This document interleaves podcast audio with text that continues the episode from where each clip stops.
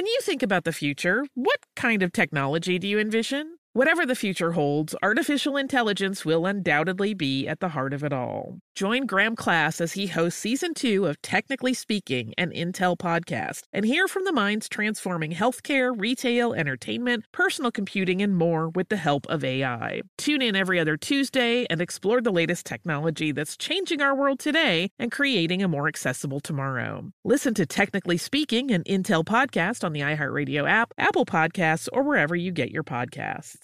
What's up? This your boy Lil Duval, and check out my podcast, Conversations with Unc, on the Black Effect Podcast Network. Each and every Tuesday, Conversations with Unc podcast feature casuals and in-depth talk about ebbs and flows of life and the pursuit of happiness. Unlike my work on stage, I tap into a more serious and sensitive side to give life advice and simply offer words of encouragement, yet remind folks to never forget to laugh. Every Tuesday, listen to Conversation with Unc, hosted by Lil Duval on the Black Effect Podcast Network, iHeartRadio app, or wherever you get your podcasts presented by AT&T. Connecting changes everything.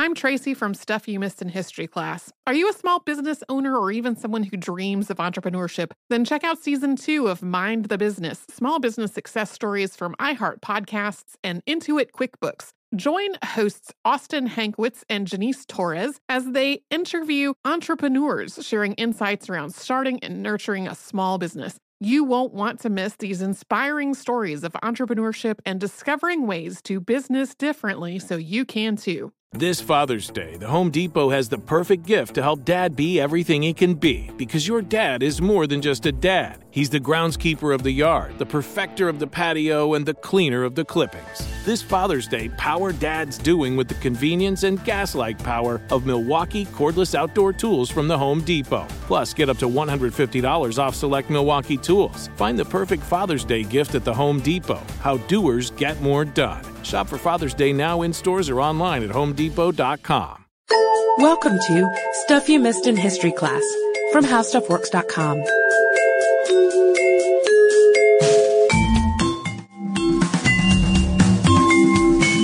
Hello and welcome to the podcast. I'm Deblina Chakraborty. And I'm Sarah Dowdy. And we recently covered the Triangle Shirtwaist Factory fire, which at the time was one of the deadliest workplace disasters New York and perhaps the entire country had ever seen. It was a tough one. It was tough to research and tough to talk about. It was tough to research because it was such a sad topic, but it is easy to see why listeners request it so much because it was fascinating to learn about. We were really fascinated by all the little vignettes from survivors, rescuers, witnesses. Some of the points that really struck us the most were how quickly the fire started and spread, how split second decisions people made seemed to make a difference, and how it really influenced the lives of the people who were involved and legislation for years to come. So because of that episode, we decided we wanted to take a look at some other famous fires and just look at some of the parallels between them. Look at some of those little split second decisions and how that might be uh, the same in one fire that takes place in the 1600s and then one take one that takes place in the 1800s and then just see how they're different too. Exactly. And we're also going to take a look at the pre-fire environment, some parallels there. I mean, we saw in the Triangle Factory how it was really set up for disaster in a lot of ways with the cotton scraps lying around and the really crowded environment and people just generally ignoring signs of danger that were there to begin with. So the first fire on our list that we're going to take a look at is the Great Fire of London, a very famous one. And like the Triangle Factory fire, the situation here was really just ripe for disaster. Fires weren't unusual in London in the first place in the 1600s, since timber construction and narrow streets were really the norm at the time. So by September of 1666, a long hot summer had made matters even worse. It was had dried out both the city and its water reserves, and according to the BBC, some people had actually seen this coming. Some people had warned of the possibility of a major fire in London even before it got to this point. But most citizens at the time had a, something else on their minds, right, Sarah? Plague. Yes. Plague at that time had killed about 68,000 people in the years leading up to 1666. So they were worried about other things. Understandable that that would be your top concern at the time. So when the Great Fire did start on September 2nd, 1666, it started in Pudding Lane near London Bridge, and it was in the home of the King's baker, Thomas Farinor. And a workman had smelled smoke around two in the morning and told the baker's family, and they had all managed to escape by fleeing over the roofs. And their maid was too scared to leave, and so she became the first casualty in this fire, even though you're going to probably be surprised to learn that very few people died in this fire, considering how disastrous it was. She was too scared to get out of the house, though. Yes, the house was quickly engulfed in flames, and from there the fire spread through the narrow streets of London. But the mayor, Sir Thomas Bloodworth, for some reason really wasn't that concerned at first. He was woken up about an hour after it started, and after being awoken, he said, a woman might piss it out of the fire. That was the descriptor. colorful yeah. statement he makes. So it kept spreading from there, and London Bridge was burning by dawn. So just to give you a little understanding of how they fought fires in this time, or one of the ways they fought fires, they would build fire breaks or create fire breaks by destroying buildings in a fire's path so that it didn't have anything to spread to. It would just be brought to a sudden halt. And the strategy had been used in a fire in 1632 on London Bridge, and it created this open space that ended up saving the bridge in 1666 so that the fire was confined to one part of the city. It couldn't jump the river. But it continued to just get worse and worse on the westward side of the city, and it was fanned by the wind, and the mayor kept on hesitating though about the fire break. So it, even though they were tested, it seemed to work, he wasn't willing to order a bunch of buildings blown up. Yeah, and I think what that came down to was just the cost of it. It was going to cost so much to rebuild those buildings, and that's why he was so hesitant about it. But King Charles II felt a little differently. He did want those fire breaks, but by the time that he ordered the mayor to destroy as many buildings as possible to make that happen, the fire was already too out of control for that strategy to really work. They would destroy houses too late, or the wind would just help the fire jump over the gap that they made. Yeah, and if you destroy the houses too late, you're just creating tinder essentially. Yeah, because it was all wood. Effect. Right. If they didn't have time to clear it out before the fire got to it, they were actually kind of helping it along. So the fire raged on for three days. By Wednesday, it finally started to die down, and then by Thursday, it was extinguished. Flames did spring up again briefly at Temple Church, but the Duke of York made kind of a quick split second decision there to blow up several buildings at once with gunpowder and create a fire break right away. So they were able to squelch that. So the fire was out by that point, but the damage to London was really significant. A large part of the city had been destroyed, including a lot of the civic buildings, old St. Paul's Cathedral. I think we mentioned that in an earlier episode on St. Paul's that one of many times it burned down. 87 parish churches had burned and about 13,200 houses. And according to the BBC, though, only four official deaths were reported. But some people think that the actual death toll might have been a lot higher than that. Yeah, but regardless of the number of people that died, it affected thousands of citizens, somewhere around one sixth of London's population. And they had to flee to places like Hampstead and Highgate and Moorfields, which was, that last one was the chief refuge, I think. And within days, they started putting together plans to rebuild the city. And Christopher Wren, of all people, got involved with this rebuilding plan and, and presented plans to sort of remake the city, regularize the streets. And um, even though they stuck to old lines in most cases, they didn't just change the map of the city entirely. They broadened a lot of the streets and built houses out of brick instead of these sort of rough and tumble wooden houses that caught fire so easily. Yeah, but it, it, didn't stop there. Like the Triangle Shirtwaist Factory incident, everyone was looking for someone to blame after this. It wasn't just a simple rebuilding. They, they wanted somebody to take the blame. So a parliamentary committee investigated the incident, but they couldn't find that it was anything other than a quote act of God even though a French watchmaker confessed to the crime and was executed for it, nobody really believed he did it. So people were still kind of always coming up with theories of what could have happened, especially since this was a time of political and religious upheaval. People pointed a finger at foreigners a lot and to Catholics for years. In fact, a monument that commemorated the fire bore an inscription blaming, quote, the treachery and the malice of the popish faction until 1831. When we can presume somebody sort of chiseled it off discreetly or something. But uh, it, it seems a little strange that there would even be a blame game if the fire starts in a bakery. I mean, it seems like a place where a fire accident could easily happen. Yeah, I agree. And I think most people accept that it was probably just the result of carelessness on the part of the baker or his maid, someone in the household, and we can rely on that at this point. All right, so our next fire might also be the result of carelessness, but no one's entirely sure. It is a fire that happened in Japan in 1657, the Meireki fire, or the Great Fire of Meireki.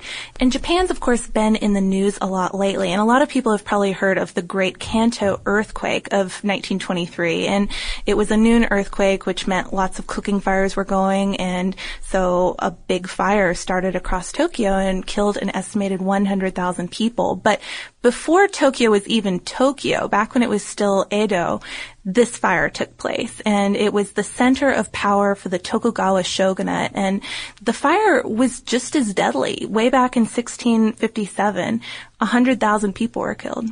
Yeah, and considering how many people were killed in that fire, it might be especially surprising to learn that Edo had actually been a little fishing village just a few generations earlier.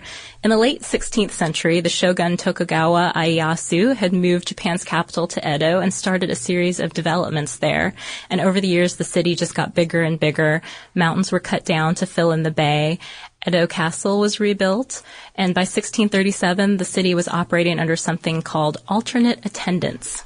Yeah, the alternate attendance system. And if you're trying to to think of what this is, it's kind of like a proto Versailles almost. All the daimyo or lords had to live in the capital part time, and when they weren't there, when they were back on their own estates, they had to leave some of their family behind as collateral, sort of like don't get up to any trouble off in your own estates because we have all you care about here. So there was this burgeoning elite living in Edo and, and buying lots of things and in need of lots of services. So that meant a lot of regular folks were moving to town to provide those services, merchants and entertainers and the like. So because of all the crowding, the narrow streets and alleys set up in this Kyoto grid style and uh, of course built and lined with houses made of wood and paper were sort of at risk for fires and fires consequently did happen a lot.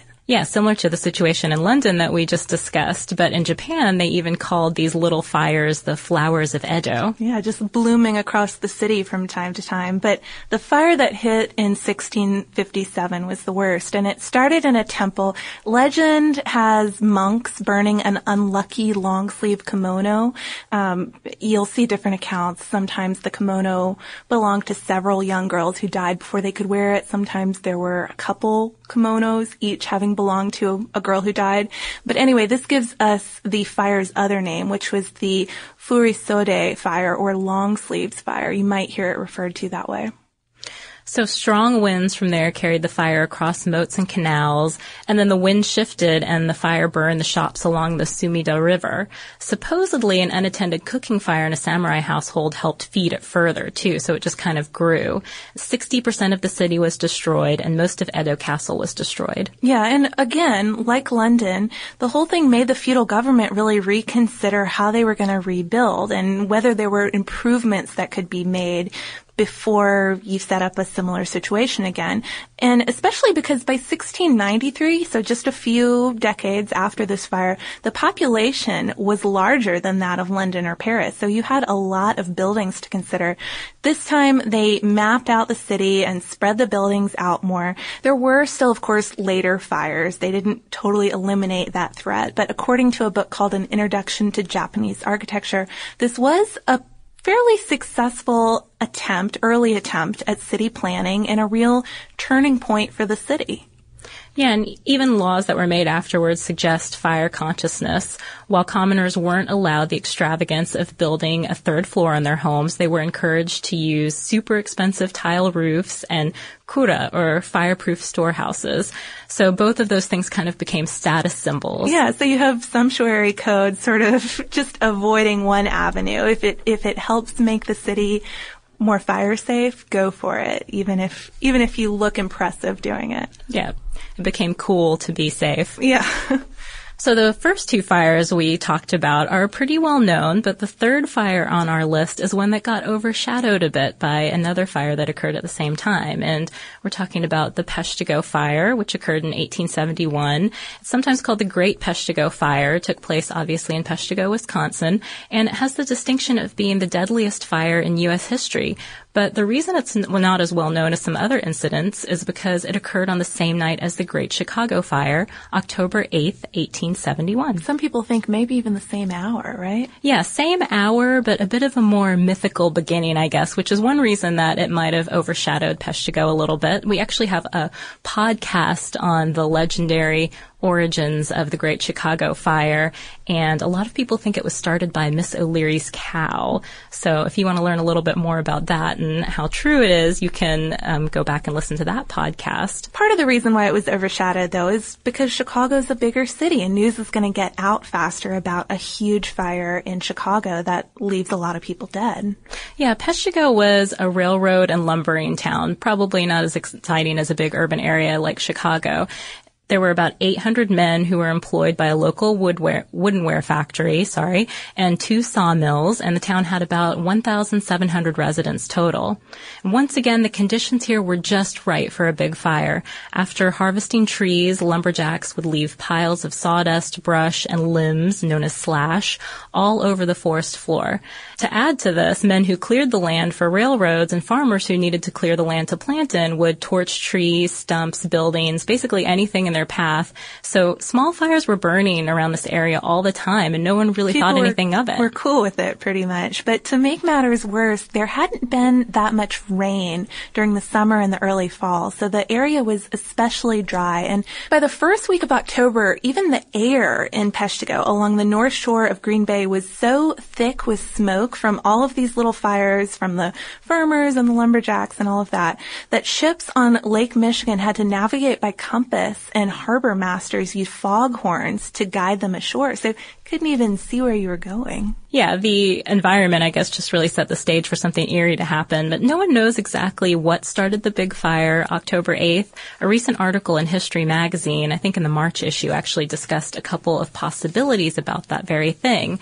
Lightning was apparently ruled out, but because of the conditions, some people speculate there may have been instances of spontaneous combustion on the forest floor. That So- always makes the story more interesting. Absolutely. Meteors, That's another, that's another one that helps make things interesting. Meteor showers are actually pretty common in the upper Great Lakes region in the fall, so it's possible that chunks of a meteor could have landed in the Wisconsin woods and set all that tinder on fire. Yeah, and then strong winds that night would have added to the situation, fanning fires, causing them to combine and spread. So wind is a major character in all of these fires that we're talking about. And chances are, even if it wasn't meteors, even if it wasn't spontaneous combustion, just all these little fires that had been set throughout the area, once the wind came through, it kind of combined and helped them spread all over the place. But regardless of what caused the fire, around nine that night, there was an eerie roaring sound, and then the fire just seemed to kind of fall out of the sky. Yeah, and, and the wind really fed the flames, kept on feeding them, so it seemed like the air itself was on fire. People tried to outrun it, but they couldn't, and some were burned in the streets. And the really strange thing here is it would seem like they were far away from anything that was combustible. They weren't standing near the burning building or the burning tree or something like that. They just would suddenly ignite. Yeah, I mean, it's like the witnesses said, the fire was almost in the air, and that's what's so scary about this one. Some sought refuge lying flat in clearings or in the water of rivers or in Green Bay, so they would actually get in the river and kind of hold their breath and only come up for air to try to avoid catching on fire. Other people hid in cellars, which wasn't a good idea because they suffocated. Some people hid in wells and in ponds as well. So the flames just kept on spreading. They traveled over marshland, and you might think that that would put it out because there's lots of water in marshy areas, but instead it would just ignite rising gases. And from there, the flames were able to cross the Peshtigo River and jump the waters of Green Bay and Lake Michigan. So from there, the fire spread into other Wisconsin communities, including the Door and Kewaunee counties. It also spread into Michigan. It destroyed at least 17 communities total, and Peshtigo itself itself was obliterated in just an hour. And we saw that in, I think, the Triangle Factory fire too, how quickly so things seem to happen. Yeah. Yeah. So the fire just kept on basically until it had nothing left to burn. I think, uh, again, the winds have so much power. The winds changed and kind of turned the fire back on itself.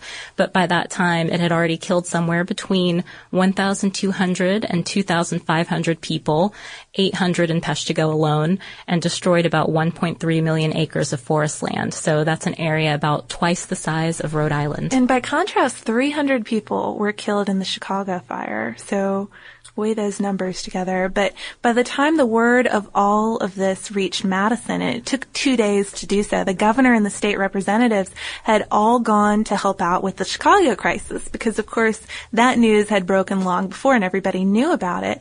And consequently, the Peshtigo fire didn't really get as much notoriety as Chicago, but it did lead to some new forest management programs and lumber harvesting techniques. Again, a few sort of social reforms or fire fire safety reforms coming out of a big disaster.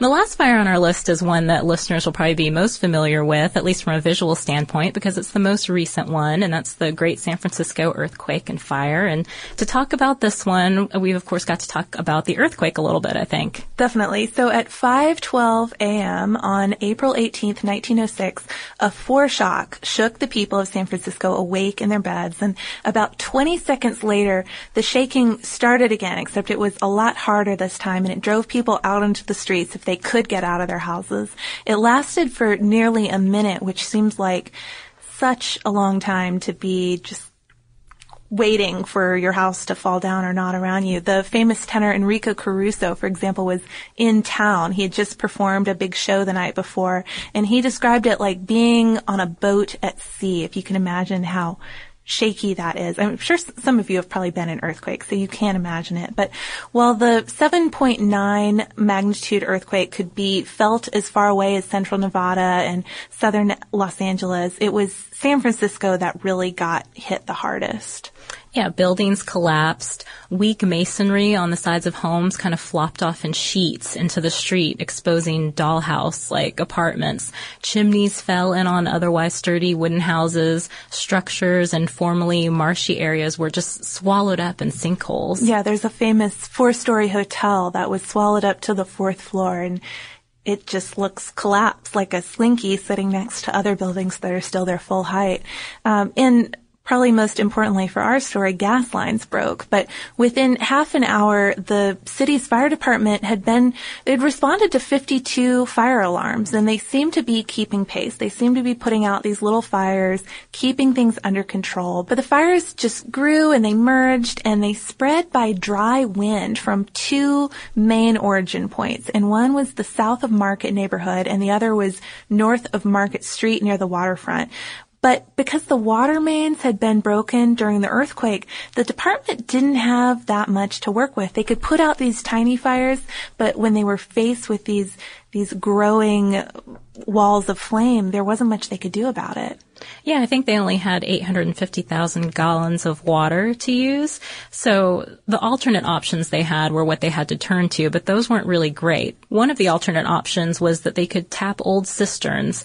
Now, those didn't have much water, so that was why that wasn't a great option. And the second option that they had was to have Navy ships pump water in from the bay, and that was kind of slow. So Yeah, both these were slow and they didn't really get them that much water either. So to make matters worse, Fire Chief Dennis Sullivan had been mortally wounded during the earthquake. He had had a master plan for a fire in San Francisco and his replacement didn't. Yeah, so they didn't have some sort of operating idea of what to do. And things got more and more desperate. And the department's next move after tapping the cisterns and pumping in the water was to use dynamite to create fire breaks. And we've learned the danger of fire breaks already in this episode, but this is kind of an even worse situation. The army base sent the wrong kind of explosive, flammable black gunpowder, and the explosives really just made things worse. So exploding buildings would shoot off debris everywhere, which would ignite at ruptured gas lines. And then the other thing that would happen is sturdy walls that really might have helped actually serve as fire breaks were destroyed and brought to, brought to the ground in rubble. So later that day, other blazes joined the wall of the main fire. They were judged at one point to be nearly 20 floors high and 2,000 degrees. One started in Hayes Valley from a damaged chimney, and another one started at the restaurant Delmonico's from a soldier's campfire. And at that point, the mayor ordered martial law. Yeah, and you can you can look at the order the proclamation and it came out not long after after the earthquake. So of course people are still totally in a state of shock. And there's some practical advice like don't use your damaged chimney. But way at the top it says "We'll shoot to kill all looters. And i think people were a little disturbed by that. And it was something that got a lot of criticism after the fact. But by Friday night, the fires finally started to die down and it was over by Saturday. But by that point, 4.7 square miles of San Francisco had been burned. 508 city blocks. And with so much destruction, you would think that maybe the large death toll, 3,000 to 5,000 people, were the result of the fire as well as the earthquake. But most of the deaths did occur during the earthquake because there's not much you can do when, when something strikes and you're at home in bed.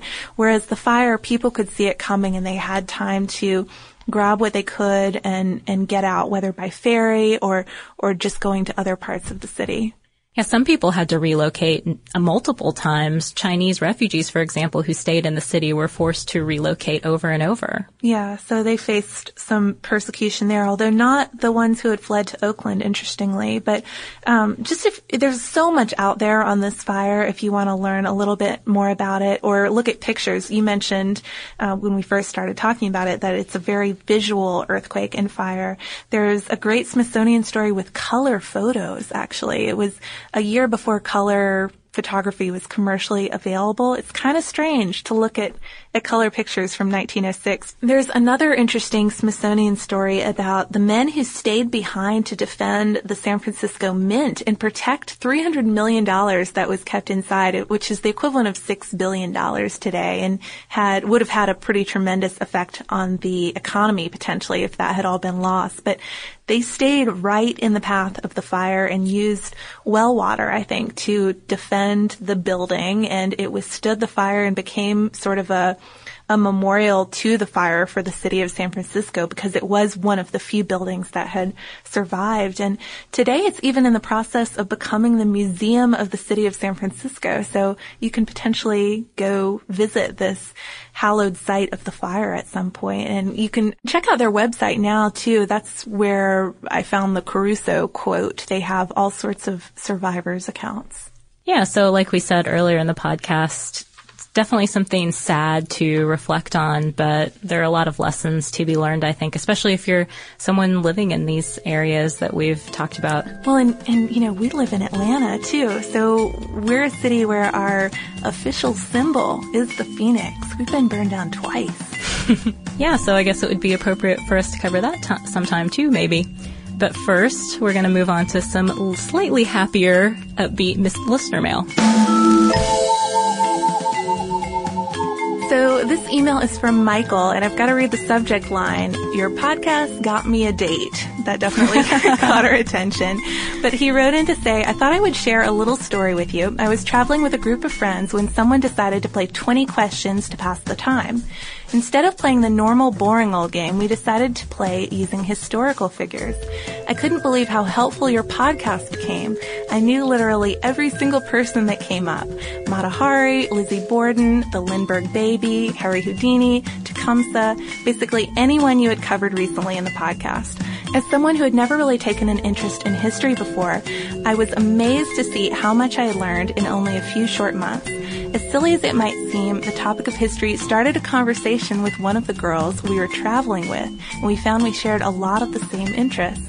We're now planning a trip to see some of the amazing historical artifacts at the Royal Ontario Museum.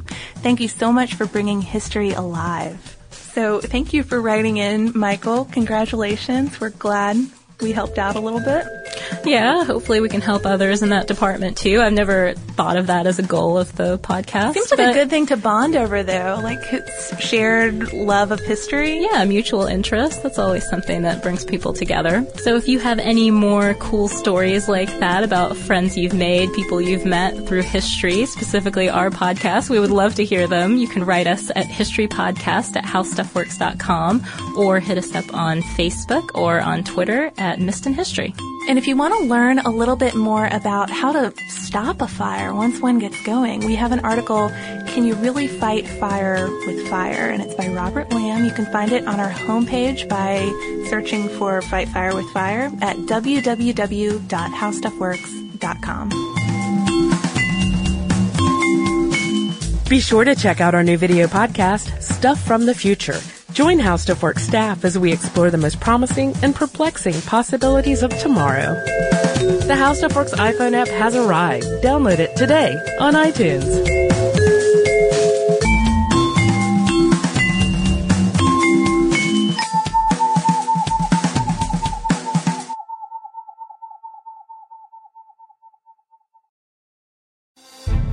Direct has done it again. This month only, get ready for an offer you can't resist. Buy a natural diamond engagement ring of one carat plus and receive a free natural one carat diamond tennis bracelet valued at $2,000. That's right, a stunning diamond tennis bracelet at no extra cost. Imagine giving her the ring of her dreams and her wedding gift all at once. So hurry into Diamonds Direct. Your chance to get a free tennis bracelet will not last long. Details at diamondsdirect.com. Happy Pride from Tomboy X. We just dropped our Pride 24 collection. Queer founded, queer run, and creating size and gender inclusive underwear, swimwear, and loungewear for all bodies so you feel comfortable in your own skin. Visit tomboyx.com to shop. What are you looking for in a new smart TV? 4K picture quality? High quality and immersive sound? A sleek design? All of those are givens, but only the new Roku Pro series has all of those and the Roku streaming experience, an award winning OS. Get fast, easy access to all your apps like iHeart, where you can stream all your favorite music, radio, and podcasts all day, and regular all inclusive trips to Roku City. The new Roku Pro series a smart TV built by the streaming pros. Managing your diabetes just got easier. The powerful new Dexcom G7 lets you see your glucose numbers on your compatible watch and phone without finger sticks. And because Dexcom G7 is the most accurate CGM system, you can be confident in your food, exercise, and medication decisions. And all those decisions can lead to big results, like more time in range and lower A1C. Get started at Dexcom.com. Dexcom data on file 2023. If your glucose alerts and readings from the G7 do not match symptoms or expectations, use a blood glucose meter to make diabetes treatment decisions. For a list of compatible devices, visit dexcom.com slash compatibility.